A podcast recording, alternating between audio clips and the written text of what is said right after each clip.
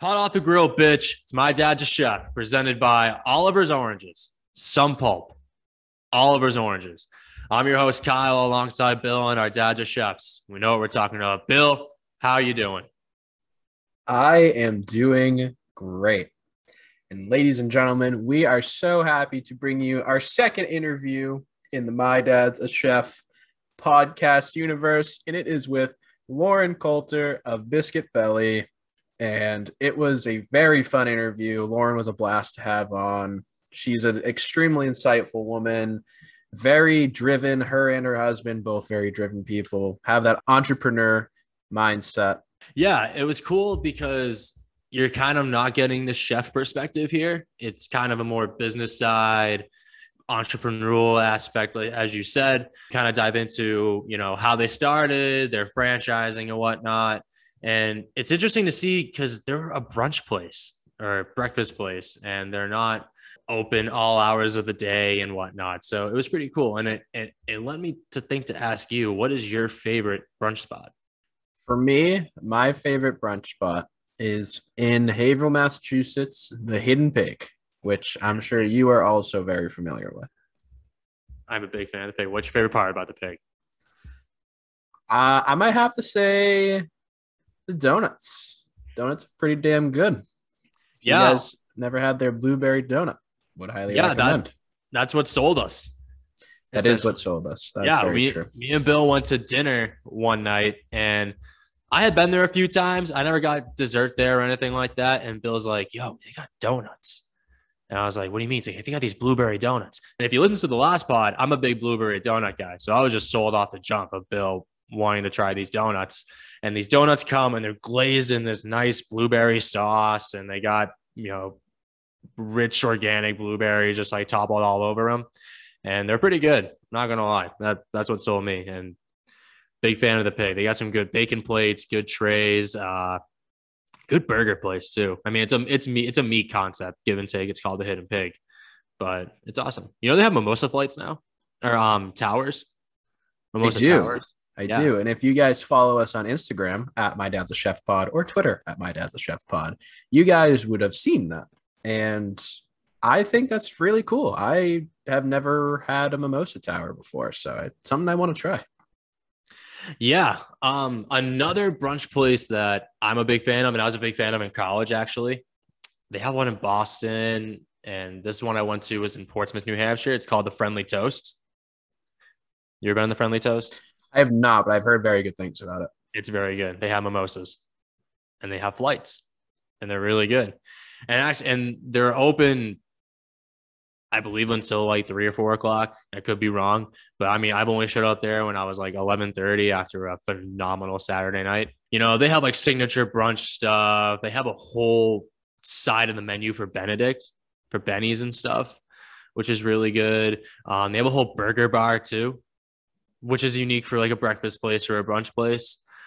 But the friendly toast is honestly that's where it's at.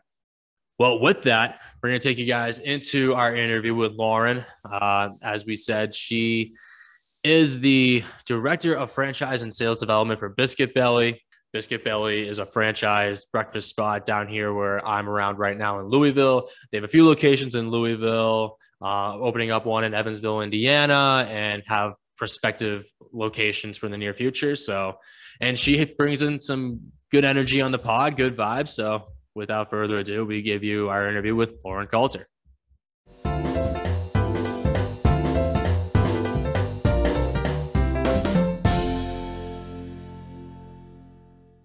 All right, we now welcome on a very special guest. Uh, is Lauren Coulter. She is the director of franchise and sales development for Biscuit Belly. Lauren, how is your Thursday going? Hey, it's going really well, actually. Very excited to be here. Thanks for having me on. Yeah, glad to have you on. So I think to jump right into it, we just want to get a feel for how Biscuit Belly came about. How'd you guys start? Sure, no problem. So Biscuit Belly has been a, a, a while, a ways in the works. Um, we started out with open. Well, my husband and I are both pharmacists by training. So we um, came to Louisville, both working in different facets of pharmacy, decided that we would open up a little business on the side and opened up a paint and drink place. So it was called Uptown Art. You show up, you paint, you go home. It's just a fun little experience more than anything. And it did really well here. We were the first like that to market here. Quickly, though, we realized this is a fad. You know, in two, two and a half years, three years, it's probably going to, you know, there's only so many fleur de lis that the city needs to paint. And so we um, decided to exit it and sold it. And then, you know, we're sitting on a little bucket of cash for the first time in our lives and we're trying to figure out what to do with it and decided that we would get into the restaurant space so we opened up a place called Louvino we it was a full service restaurant wine bar 60 70 wines by the glass we opened up the first one on bardstown road the second one in douglas hills so just across town in middletown and then ultimately expanded that to five locations. So two more in Indianapolis area and one in Cincinnati. It was a lot of fun and uh, you know, we learned a lot as this was really our first foray into the restaurant industry. And so uh, during all of this time, though, my husband is saying to me, we should open a biscuit place. We should open a biscuit place. And I'm like, Chad, nobody's gonna want that. Like we're from Georgia, nobody else is gonna be into this. And then of course, we start seeing the out, you know, popping up of we were in Oregon. We went to Pine State Biscuit Company, Biscuit Head, Biscuit Love, like some of these other concepts that are more local esque in Asheville or Nashville. And of course, begrudgingly, I'm saying, dang it, you're right, of course. So that's really when we started thinking through okay, let's let's do this. So we spent a lot of time prior to opening, you know, developing the name and the branding and the color and the look. And really, I think the thing that we did different with Biscuit Belly from Louvino was with Louvino, everything was very like, okay, let's just see where this takes us. Okay, we'll do one more. Okay. And with Biscuit Belly, everything has been very intentional. So, you know, we've gone in with an idea that we've really shaped before then we executed it instead of it necessarily all being executed on the fly. So it's been a fun experience, but pretty much after, I think it was between store four and five of Louvino, we opened up Biscuit Belly Nulu. It did well, opened up the second one in St. Matthews about six months later. And then obviously COVID happened. We are well on our way of opening up a third one. COVID happened, but we quickly realized that we needed to kind of pick our lane. You know, if we wanted to grow Biscuit Belly, we needed to be able to focus 130% on it. And so to do that, we decided that it would be best to exit Louvino. So we sold that in December of last year. And while it was sad. Um, I think it was the right move for us. So here we are. we have four stores open, three in Louisville, one in Evansville, Indiana. And then we have 20 in development through the franchise arm. Um, our first franchise store is officially under construction. It'll be opening in January. We should have another another two to three coming online from the franchise side in 2022 as well hopefully another corporate store coming on as well. So yeah, kind of see where this takes us. Wow, and that's extremely impressive. I mean, it's no doubt that you know both you and Chad are really you know entrepreneurial people, very hungry, ready to go. So, what is it like to you know take a lot of these concepts, you know, the things that you start out, you know, one one restaurant, and then you turn it into this whole big franchise of restaurants? it's definitely a lot of work. It's definitely a lot of time and energy and, you know, investing not just dollars, but I think in finding the right people. I think that that comes from in so many realms. Like obviously at the store level, who you interface with, you know, when you come in is important. But then also their leaders and the folks who are doing our training and our product, you know, food development and our marketing. And we want to all have a cohesive voice. And so I think we've done a really good job of like finding those people and pulling them in and then pushing them out and saying, you know, go do the fly fly, you know, do it well. So, um, and then it's just a lot of time and energy figuring out how do we streamline processes? How do we make things easier? I think that with just four stores, we're doing a good job of really over over analyzing a lot of that now so that we aren't in a pickle when we have like 40 or 50 stores. All right, that's interesting. So the last interview we had or last person we had on, he was a butcher. So he was technically a chef per se, right?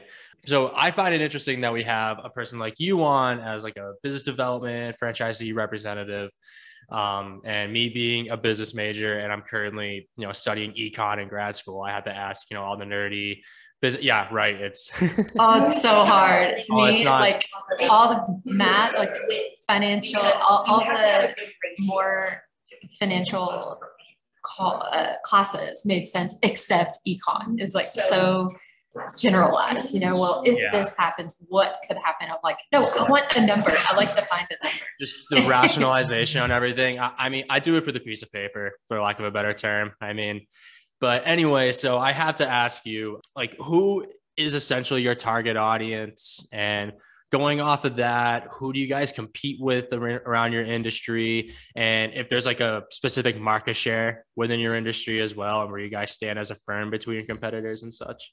From a customer perspective, like a store level customer perspective, I mean, I think the beauty of Biscuit is that we really can attract all ages and stages. You know, we have women bringing their kids in, we have uh, grandparents coming in with grandchildren. Um, I think that our sweet spot is probably in the 30, 40, 50 age range. You know, people who are probably seeing what we're doing on Instagram or you know through other social channels and coming in and are willing to pay a premium for quality food and are not, you know, they recognize that this is not three bacon egg and cheeses for 333 this is a a, a, you know, a much better product that you're getting and I know, you know, I'd like to say in my generation, definitely in your generation, and people are willing to spend money on experiences over things. And I think this is perfectly evident in in what Biscuit Belly is and, and what we do. We are fast casual, but the so the experience of people coming in you know we we want it to be more than they would get at a mcdonald's. We want to give them that full service experience despite it being a fast casual concept. Um, from a competitive landscape i think it's interesting you know generally speaking our our customer for the franchising side is different than obviously the consumer side. So we are looking for people who are multi-unit restaurant operators already who know what they're doing, who really their experience we can leverage to make our system even better. So everyone that we brought on board you know, our first group owns 30 KFCs and 10 Long John Silvers. Our second group's in 10 or 12 different franchise concepts. Uh, third group saying they're in, you know, multiple things, all different sorts of restaurants. So um, I'm excited about that. And I think from a competitive perspective, when we are trying to find those people, some of the cool things about Biscuit that other restaurant concepts don't have is you know, we, we close at two or we close at three. So you can actually have some form of a, a life. Generally speaking, you know, we don't deal with a lot of the things that some of the full service nightlife restaurant tours deal with. Some of the things that maybe we dealt with some at Louvino.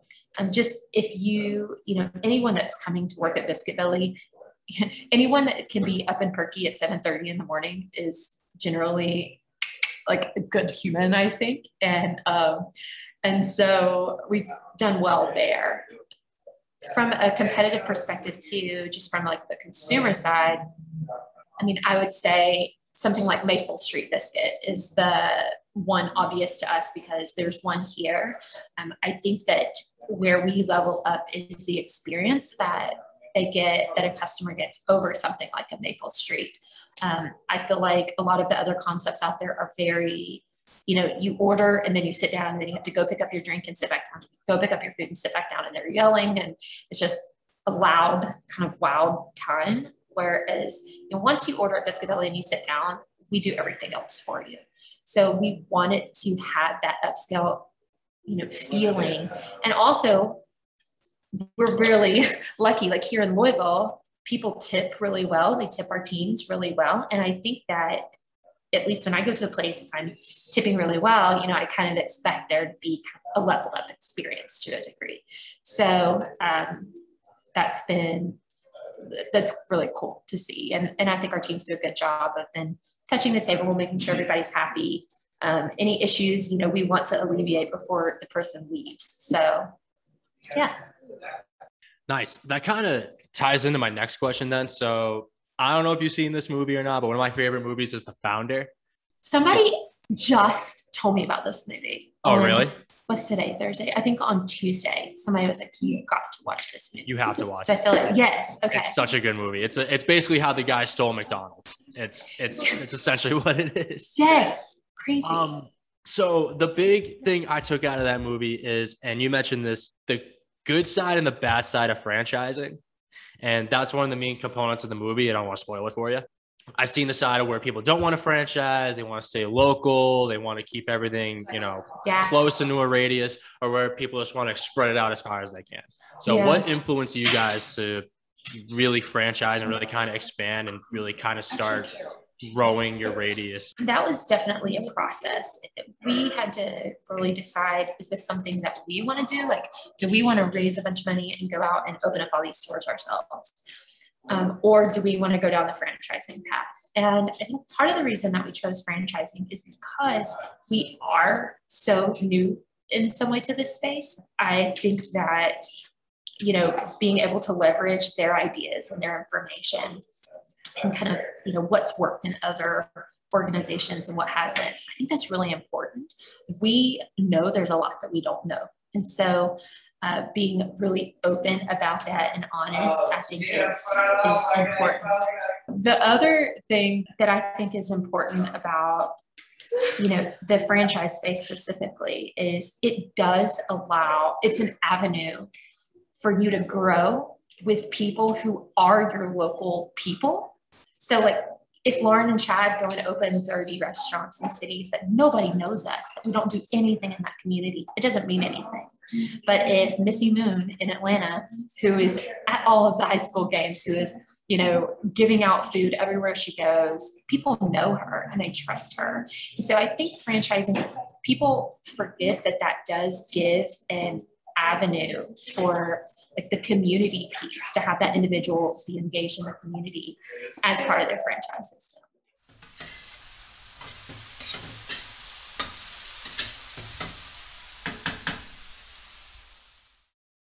So one of the things you were talking about is kind of just not knowing kind of what you're getting yourself into. And I know especially in a still going on slash post COVID world, starting a business is probably one of the hardest things somebody can do. What we wanted to ask is what would you say to somebody who's afraid to take that leap of faith?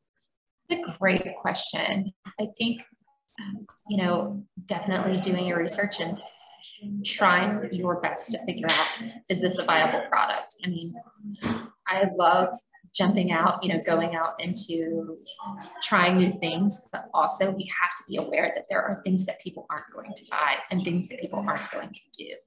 And so, you know, I I thought like the axe throwing thing was a little odd, but it's still like an experience and something people want to do, and we see it everywhere. So I think definitely one of the first things that we learned was getting that customer feedback before you're even official.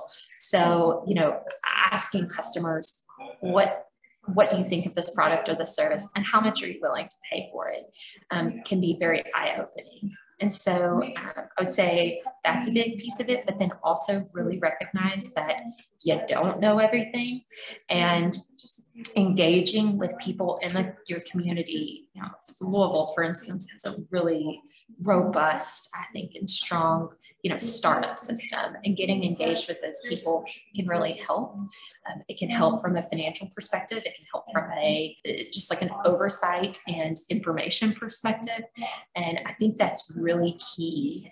A lot of times, even if something isn't you know, you start doing something and then you have to change over time.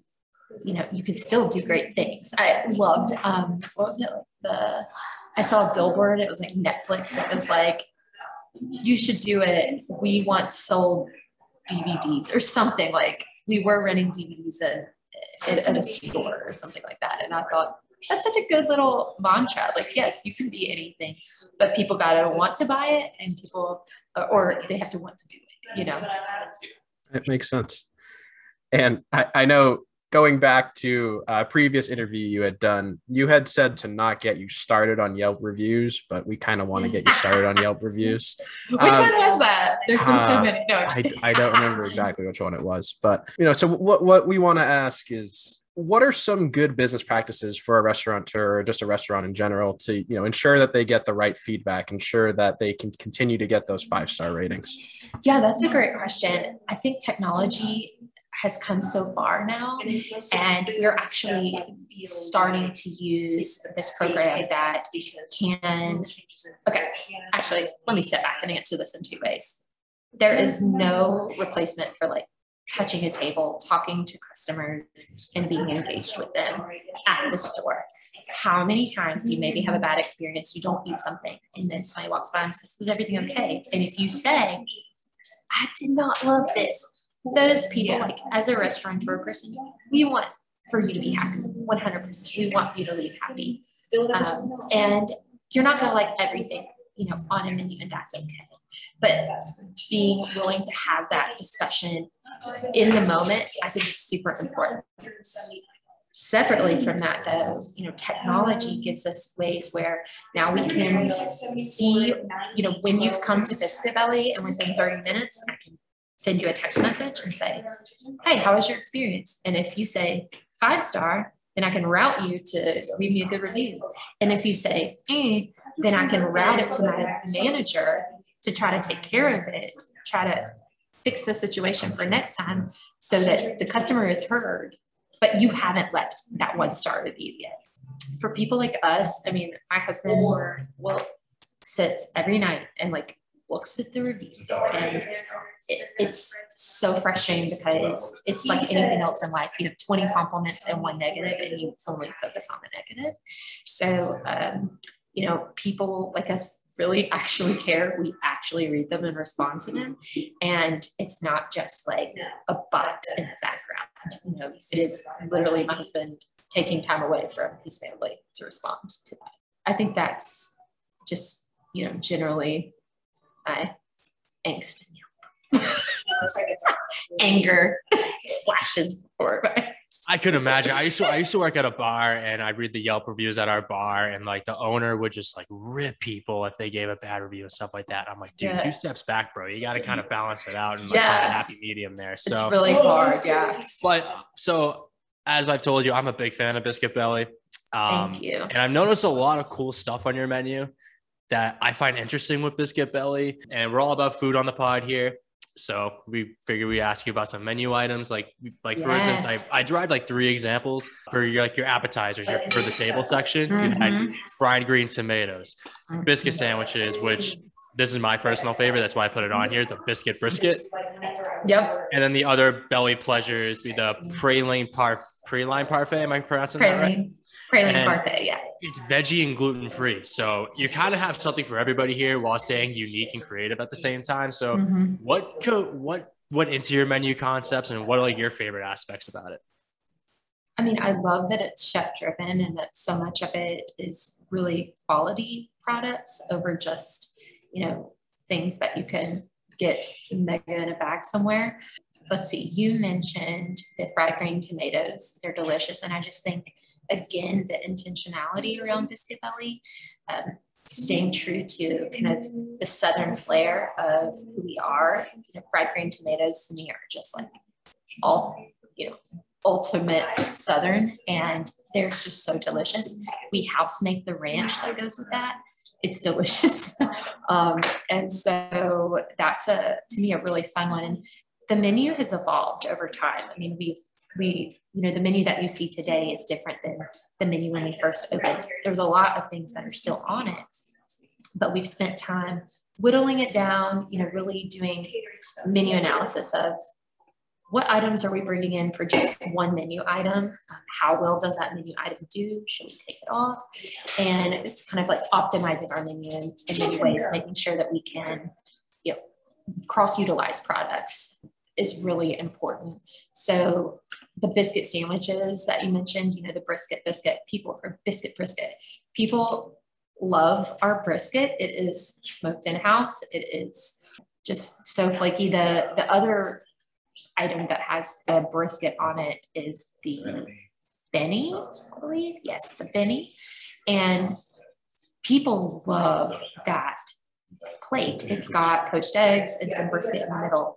And it's more of like a, a lighter, if you will, a lighter item, but people love it. Um, the brisket is a huge hit, especially for people who just don't love fried chicken. Uh, let's see. Yeah, the praline parfait was our attempt to have something uh, healthy. Uh, but and also to your point, the veggie gluten free. You know, all of our sandwiches can be made with tofu, so we can make them vegetarian. We also have a mushroom gravy that's vegetarian that is awesome. It's so good. Um, and you know, vegan. Probably I don't have anything for a vegan here, but uh, we try our. They can have black. No, I don't think they can even have that. They, no, they can. They can just sit there and smile. oh, they can have hash browns. there you go. there we go. All right, Lauren. Well, we don't want to keep you for too much longer, but we just will have one last question for you. So, uh, on our podcast, we have uh, the only recurring segment on our podcast is called "Stirring the Pot." Stirring the pot. So, uh, we like to take the opportunity to talk about a uh, controversial food topic. Uh, where this one's not too controversial, we kind of just uh, we kind of geared it more towards biscuit belly. Yeah. So, would you rather eat an overcooked biscuit or an undercooked biscuit? An undercooked 100% of the time biscuit. I mean, half the people like their biscuits a little doughy on the inside, anyways. Mhm. So why not? And you can heat that stuff up, it'll stay good. Once your biscuit turns hard, it, there's no coming back from it. Spoken from a person who you know, we actually our Frenchie is um, like day old biscuits because you want a harder biscuit to throw in, uh, like French toast style. You know, dip it in the egg batter and then throw it on the grill. Um, but without all that goodness on it, it's no bueno. Yeah. I was on the side of an overcooked biscuit, but you kind of just influenced me a little bit. Uh, That's what I'm here to do. because I'm a biscuit I- well, influencer. there you go. Go figure. Um, yeah, actually, I feel like you know, now that you say you kind of get more of the flavor inside of an undercooked biscuit, you're not really overdoing it too much uh, when they get overcooked either. So, I mean, yeah, you kind of sold me. I'm Okay. kind of on your side now. And yeah, guess you did your job there. I appreciate that. That's what I'm here for. Yeah. I think I would have went for the undercooked myself. You know, I I, I like the idea though of that kind of the, the day old biscuit because it's interesting, especially for a sandwich or something like that. It really Yeah. helps keep the consistency together. yeah, for sure. All right, Lauren. Well, thank you for joining us today, and we want to give you this opportunity to plug, promote anything you want to. So the floor is yours. Yeah. Biscuit Belly, we're in uh, Nulu, we're in St. Matthews, and in Colonial Gardens. For Louisvillians who don't know where Colonial Gardens is, that is across from Iroquois Park. We also have a site in Evansville, Indiana. So a lot of I know kids go to school there uh, from Louisville. People are there a lot for soccer, you know, events and things like that. So um, definitely just trying to plug away there. We are growing, so our our franchise arm is growing. Like I said, we'll have a couple stores come online. So depending on where you are, maybe you'll get a biscuit belly near you. Yeah, I- I think Boston could use one from. from Yeah, Cincinnati. that'd be It's rad. Pretty That'd sweet. be awesome. Yeah. Be different.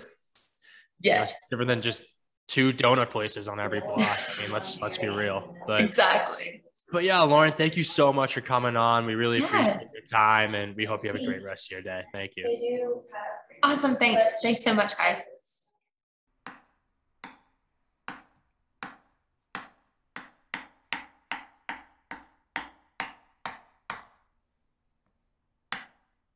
All right, big thanks to Lauren Coulter of Biscuit Belly.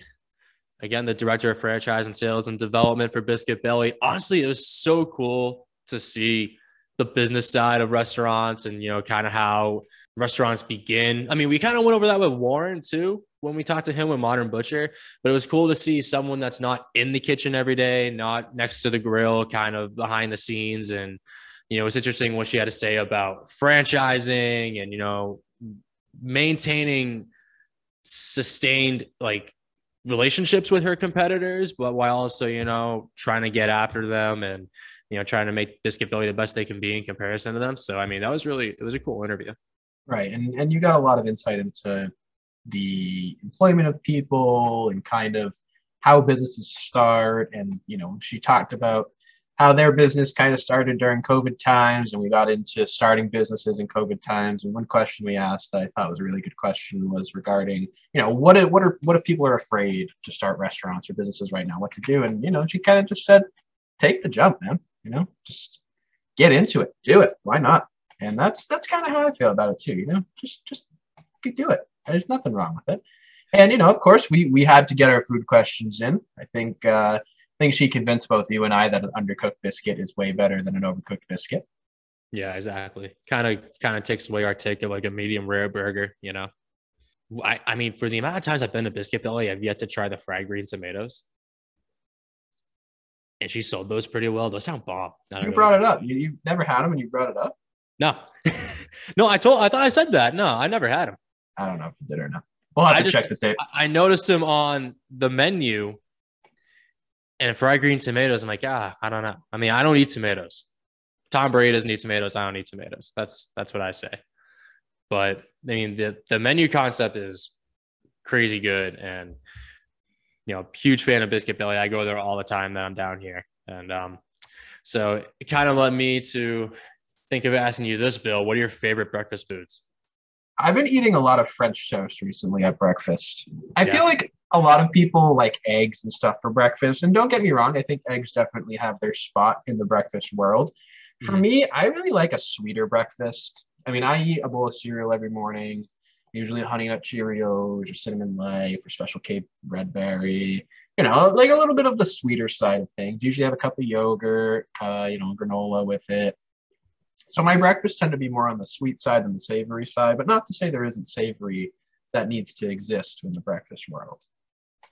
Yeah, I'm a big eggs guy at breakfast when it comes to it. I mean, when I go, we mentioned it earlier, the hidden pig. Uh, my go-to there doesn't matter what time of the day. It's the chicken and waffles because you cannot beat chicken and waffles. And me, I prefer waffles over pancakes um, in general. But if I had to choose like another one, it'd probably be steak and eggs typical farmer man breakfast, you know, working man's like get your protein in, you know what I mean?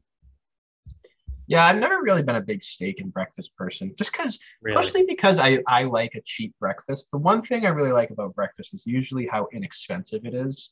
And then when you add steak to the mix, that's when your breakfast bill starts to creep a little bit higher than I like. What's something my dad makes? I mean, yeah, I, I mean, remember, remember when I brought up eggs in the basket? Sure. It was the it was sure so no um so I, it's yeah sure the means toast yes. with the circle and you put the egg in the circle and yes. so I it, it's really good with that because when you crack the yolk with the steak it what's it what's it it runs there we go it runs into the toast so your toe like are you a big toe like yolk with your toast guy no. no I usually get my eggs either fried or uh, scrambled yeah, we've had this conversation, but probably steak and eggs or chicken and waffles for me would probably be like my two go tos if I had the choice. I mean, I eat cereal every other day anyway, so I mean, go figure. I know one thing. If we're gonna talk about a savory side of breakfast, though, home fries. Mm. I love a good fucking home fry. And we talked about this too. I'm more on the hash brown side. Yeah, we have talked about this, but yeah, I, I there's just nothing like a good uh, good home fry. I mean, my dad makes phenomenal home fries. They're crispy off the grill, good flavor, good seasoning.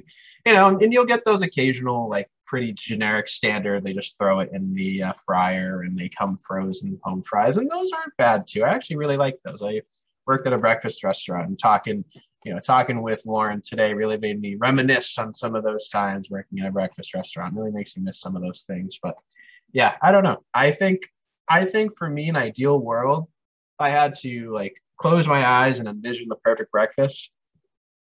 Fat plate of French toast, drenched in syrup, powdered sugar, butter, with uh, a side of home fries. Are you big berries with your French toast guy? I like berries with my French toast. It's not a requirement, but I definitely do like it. I see a lot of people eat like raspberries and blueberries with it. So I mean, yeah, I think that that definitely helps. I don't think it's necessary though. Are you a big corned beef hash guy? So my school's dining hall used to serve corned beef hash. That was disgusting. So it really turned me off from it. So I'm gonna have to say no.